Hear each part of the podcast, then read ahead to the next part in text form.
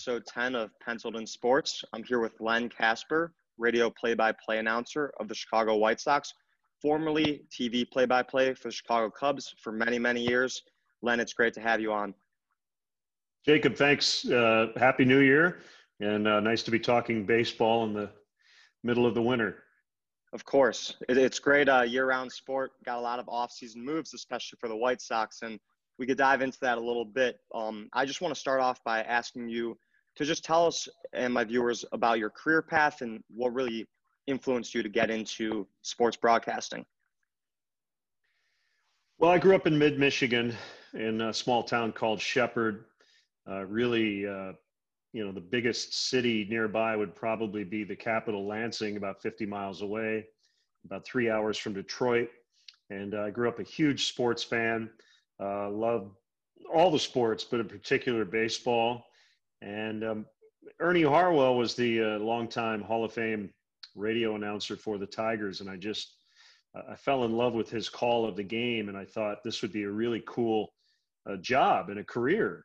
So I knew at a pretty early age what I wanted to do. Uh, I went to Marquette University in Milwaukee, majored in public relations, minored in history, and uh, was able to do a lot of student radio, uh, co- uh, college basketball, Marquette at the time.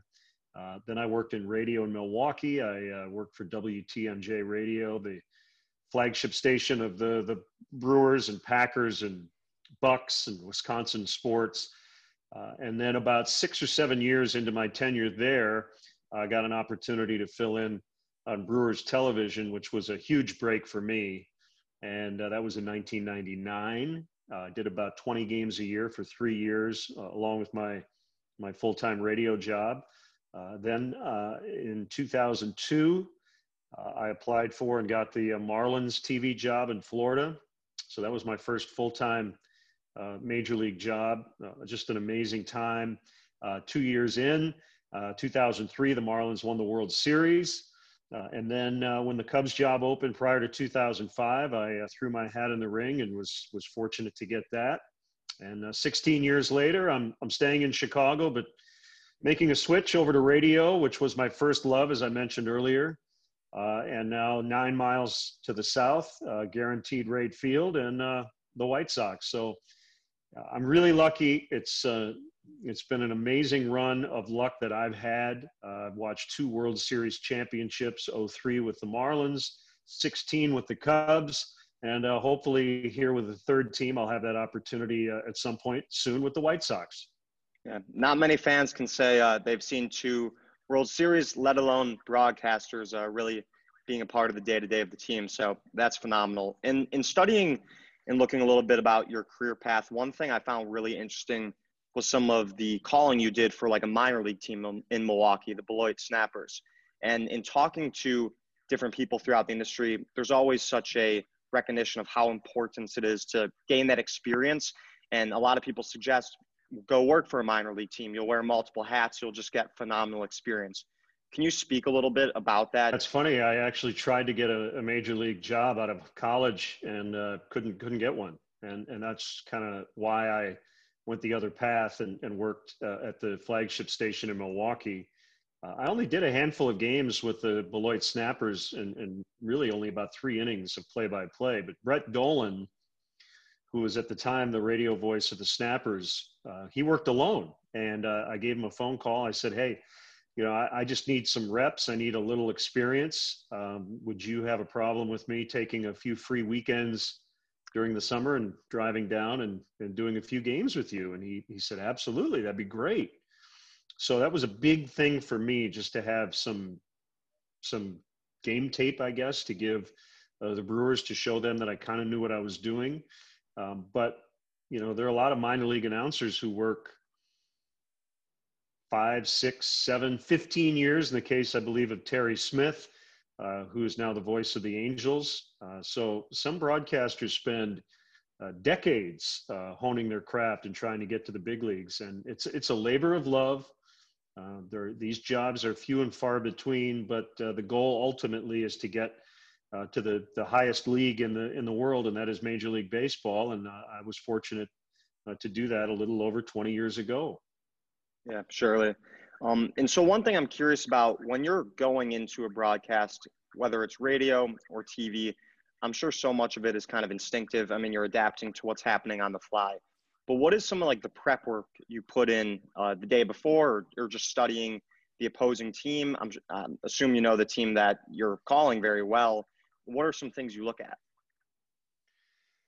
It's really, uh, as, as I said, it's it's it's it's something you have to be passionate about. Uh, I am doing baseball research uh, pretty much every day, 365 days a year. You know, I'm always on online in the morning checking out uh, what's the latest on the on the team I'm with, or any interesting stories on players around the game. Uh, I have files I keep on on every player in the big leagues, on every team in the major leagues, and uh, I have a system of preparation. I usually work about a week's uh, worth of time in advance. Uh, so if the White Sox are playing the Indians today, but they've got the Royals coming up in four days, and they've got the Tigers in seven. Uh, I'm kind of diving deep uh, into three different teams while as you said the team you're with you know it's a daily process and a lot of the research ends up being just calling each game and kind of building up that memory bank of things that happened and getting to know the players and the manager and the coaches and the front office. So it's it's kind of a lifetime of preparation and research uh, and thankfully i love it. And, and, and i think it is a sport uh, in which you have to love and have a passion for what you're doing because if you don't it, it it's i think it's hard to do it uh, every day and to have that commitment to what you're doing. Uh, 162 baseball games. If you do the math you're on the air for five 600 hours a year. And if you don't really like it that much uh, i think it becomes apparent pretty quickly. Yeah no it definitely makes sense. I mean it's a lot of games in comparison to other sports, especially, and they're long games as well. So sometimes you guys may, may need to fill time during a review or kind of just in between pitches. There could be a long break if somebody comes to the mound. So it seems like a very hard sport to call, and I have so much respect for those who do it. Yeah, it's it's not a linear sport. Uh, you know, typically football, you have the play, then you have the analyst talk about that play, set up the next play, and it's it's it's regimented, it's structured. Uh, basketball is back and forth, hockey back and forth. Uh, baseball is totally different, and that's what I love about it. There, there's a unique quality to to calling a baseball game that uh, is just different from all the other sports, and that's what I love about it. So, in terms of like the research side of things that you mentioned earlier, how is kind of the tech involved in broadcasting changed over time? I mean, you've been around it for a while, but I'm sure there's some new statistics that are kind of recorded now that weren't as uh, valuable or thought of many years ago. And also, I mean, you're adding in different types of replay reviews and pitch tracking. Has that made the job easier or harder in terms of how you talk about the game? Uh, it's definitely made it easier having uh, stuff available on the internet at, at your fingertips. Um, you know, I didn't, you know, I go back to the AOL dial up days when I first started and before that, you know, most broadcasters, no broadcasters had any sort of internet connection. So whatever material they had written down or in book form or printed out game notes, that's kind of what they had in front of them. Uh, I, have had games I've done which I've had no nothing other than my laptop in front of me. I have all the information I need kind of built into the laptop and that's it. And then the game in front of you and and working on television you have your monitor that you you work off um, but I, I think you have to be careful with technology that if you do too much i think you get away from the heart of the game and what you know the game is all about on the field and that's where it is played it's not played on a graphic or on a laptop uh, but those things definitely supplement uh, the, the broadcast and the entertainment uh, component of it and uh, I want to make sure I'm always utilizing uh, everything I have available to me at that time. Yeah, it's an important mix to strike, uh, especially considering just how historic of a sport baseball is. And so I'm curious, were you calling games at home during the pandemic? Uh, we called road games from the back of the booth at Wrigley Field. So basically, every time the Cubs played, whether they were at Wrigley uh, or in another city, we we were actually in the booth at Wrigley Um, and it was a challenge. Uh, it was a fun challenge. It was something I had never done, uh, broadcasting remotely. Uh, I hope to not have to do it again, um, but you know, you adjust uh, to the environment that uh, you're given at any time. And I think it was the right call in 2020 to not travel. And we found ways to, to make it work.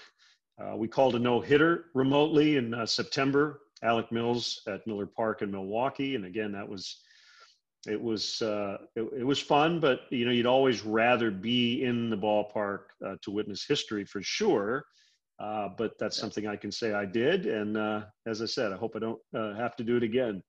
Yeah, I know from a viewer's perspective, I mean, I thought the transition was pretty smooth. Um, there's such a different element added to the game when you have fans involved and a roaring crowd.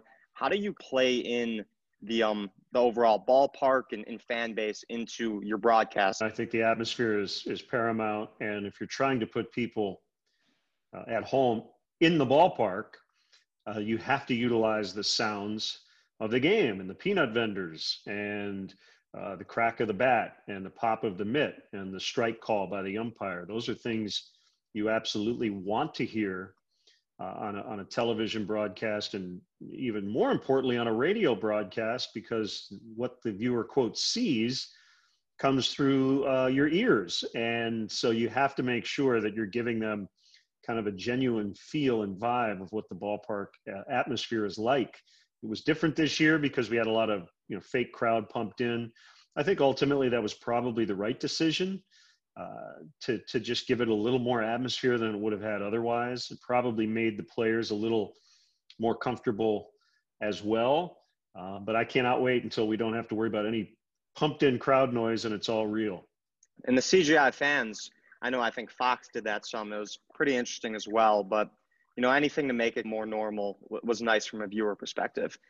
I just want to shift over to so you're recently moved into radio. I mean, you've you've been on uh, radio waves before. Can you talk to me a little bit about the appeal of radio versus television, um, just in your personal case? Well, I love both uh, you know, and, and, and me going to radio doesn't mean that, that I don't like television or that, you know, there's something wrong with it. It's just I've done a lot more television uh, than I have radio in terms of baseball. And I think for this sport, uh, it really resonates on the radio. You, you, know, the idea of painting a picture uh, still resonates with me. Uh, there's a long history of baseball on the radio because it's every day. It is the kind of thing where, and it's in the summer, so it's the kind of thing where if you're out and about, you're in your car or you're at the beach or you're doing whatever and you're kind of half paying attention to the game, uh, I think radio really fits uh, the lifestyle of most Americans uh, during the summer months. So that, that's a big part of it. And I think from a broadcaster's standpoint, just the challenge of uh, describing very uh, succinctly and specifically and eloquently uh, what we're seeing and making it very clear to the listener what that picture looks like. And uh, I, I, just I find that very attractive. Uh, it's a different skill set. Uh, TV is very difficult. It's different. It's not any easier than radio. They're just very different animals.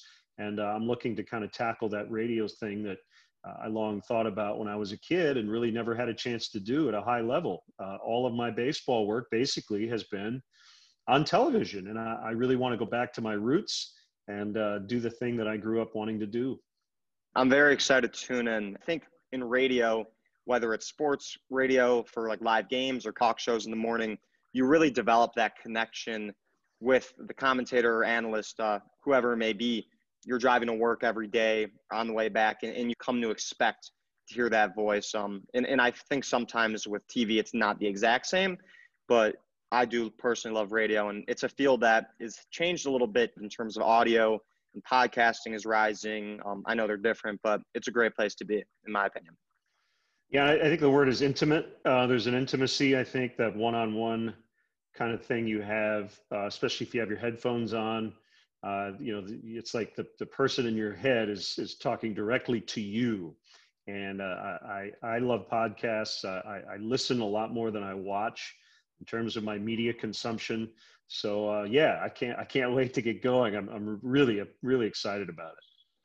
And so another question I have, and I got just a few more here and wrapping up, want to be very considerable of your time, is in terms of social media, like how have you used that to develop a brand outside of just TV, like connect with con- connect with your viewers, maybe bring some of their opinions on air if that's something that is done. I, I just find it a very interesting thing because it's grown up as you've been in the profession. It sure has. Uh, when I got on Twitter, um, you know, it wasn't to build a brand; it was just to follow uh, what was going on in the world, and I think to stay relevant. Uh, you know, you don't ever want to feel like you're a dinosaur and talking about uh, social media and things that you don't quite understand. Uh, so for me, it was more of an information gathering tool.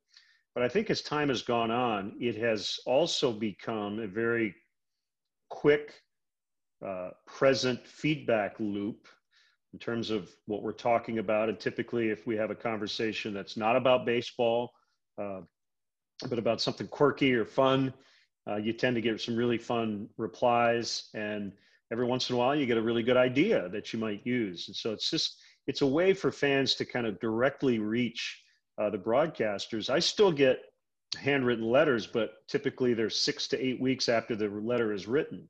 Well, a tweet, you know, I'll get it three seconds after it's written. Uh, so it's just a totally different uh, ball game now, and uh, I always want to make sure that I'm trying to stay as current as I can while acknowledging that I'm not getting any younger, but also trying to reach the the broadest, biggest audience I possibly can.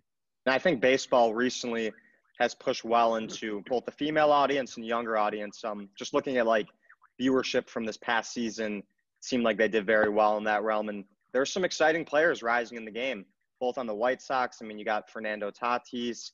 It's exciting time in the sport for sure. Yeah, no doubt, and uh, I think you know promoting the young players uh, is is really important, and uh, people have their devices with them at all times, and I think that you know making sure that we embrace technology while not letting that technology get in the way. It's it's a balancing act. Um, you know, you, you probably tend to go uh, too far in one direction and then bounce back too far on the other. Um, but uh, I do think that the you know the score graphic being on the screen at all times is here to stay, and it should. Uh, but there is something fun to look back at a game from even just 20 years ago, and there's nothing on the screen other than the action. Uh, and at times I say to myself, "What's the score?" Uh, you know, it should, it should say what the score is, but that's how we lived for you know eight or nine decades uh, to start the baseball on television era. And uh, that's changed forever. And, and i think we have to we have to acknowledge that that's just the way it is and more information is good. It's so incredibly different. I mean having grown up with the score bug for my entire life when you don't see it for a few seconds you're like panicking. But i guess back then you relied more on the commentators and, and you just had to wait to see it or when there's a score change it would come up i really didn't even know uh, that that was a thing prior to like 20 25 years ago so a couple just quick hitters to end off with here. Um, I mean, you've called some no hitters, you've called World Series. I mean, other than the World Series games, what is the favorite memory you have in broadcasting? First game I did in 1999 definitely stands out. Uh, was Brewers Pirates in late April, uh, Three Rivers Stadium. Uh, just being on the air was was surreal. Uh, I think of the Aramis Ramirez uh, walk-off home run in 2007 to beat the Brewers. That's a, a, home run call that a lot of people who have followed the Cubs for a long time uh, still point out to this day. Um, the no hitters have been amazing. The Zambrano no hitter in Milwaukee, which was the first uh, at a at a uh, neutral site. Uh, I called Jake Arrieta's second no hitter. I called Cole Hamels' no hitter with the Phillies at Wrigley Field, which was the first at that ballpark since 72 and ended up being Hamels' last start with the Phillies before he got traded. And then, as I mentioned earlier, the, uh, the Alec Mills no no uh, in 2020 at Miller Park. So those are all fun. Uh, I still get butterflies and nerves and sweaty palms when you go to the ninth inning. Uh, it is nerve wracking, and that's the fun of it, uh, kind of riding that roller coaster. But uh, there's a lot of memories, and I hope to build some more uh, as I head to the American League with the White Sox. Those are so many incredible games you just mentioned. Um, who is one player eh, that you're really looking forward to meeting on like a personal basis this season with the White Sox? Wow, uh, it's hard to pick one. Uh, Tim Anderson, I'm a big fan of his. Uh, Jose Abreu, the uh, reigning MVP, and I think Lucas Giolito, whose story is is fascinating. He, uh, you know, uh, three years ago had I think the worst ERA in the major leagues, and then you know the following year um, was was a Cy Young contender. threw a no hitter here in 2020. just the way he has kind of handled his career and bounced back uh, a lot of other players might not have been able to do that. And uh, I find his story really, really interesting. A very stacked roster for the White Sox. Uh, very excited to check it What's out. your favorite stadium other than Guaranteed Rate and Wrigley? We'll take those out of the mix. I would say probably uh, Oracle Park in San Francisco would be at the top of the list. Uh, I just I love the atmosphere there. Uh, always love going to Dodger Stadium. Uh, there are a lot of great parks. I'll tell you one underrated park is uh, Target Field in Minneapolis. They, they really did a nice job there uh, after all those decades in the dome. Uh, I know the weather's not always ideal uh, in Minneapolis, but a sunny day in Minnie in that ballpark is pretty hard to beat. Baseball stadiums have that culture and just history that you don't really find in other sports. And I know a lot of people kind of set out to go to every baseball stadium, and it's just such an incredible – thing. Um, and then my last question would be just what words of advice do you have for those looking to enter sports broadcasting and follow follow a career path similar to your own? I'll keep it simple today. Practice, practice, practice. Uh, every bit of experience you get is incredibly helpful. Uh, it's just like every other occupation. Uh, the more you do it, the better you get at it. Uh, I know when I was 20 and 22 and 25. I felt like I could be in the big leagues and be good at it. Uh, I wasn't, but I had the confidence that I was. Um, but what I did is I kept grinding and I kept doing as many shows and as many uh, games as I possibly could. And now you have, as you said earlier, the opportunity to do podcasting and just there's so many more opportunities to get broadcasting experience early in your career. It doesn't matter who's listening or watching or how many people pay any attention. It's all about the work. And the more you do it, the better you'll you'll get at it. And you'll notice even over a three or four week period, if you do it every day, go back and you listen to yourself and you say, man, am I a lot better than I was a month ago? It, it, it really is true that uh, practice makes perfect. And so I would encourage any young broadcaster to do as much as he or she possibly can. You got to get the reps in. That's one thing I've learned in, in doing this. Um, Great advice. And just thank you so much for taking the time. I'm sure it's very busy. Really appreciate it. Um, and best of luck to you in the White Sox this coming season. We'll all be tuned in. Have a good one. Jacob, thanks for having me on. I really appreciate it. Let's do it again sometime.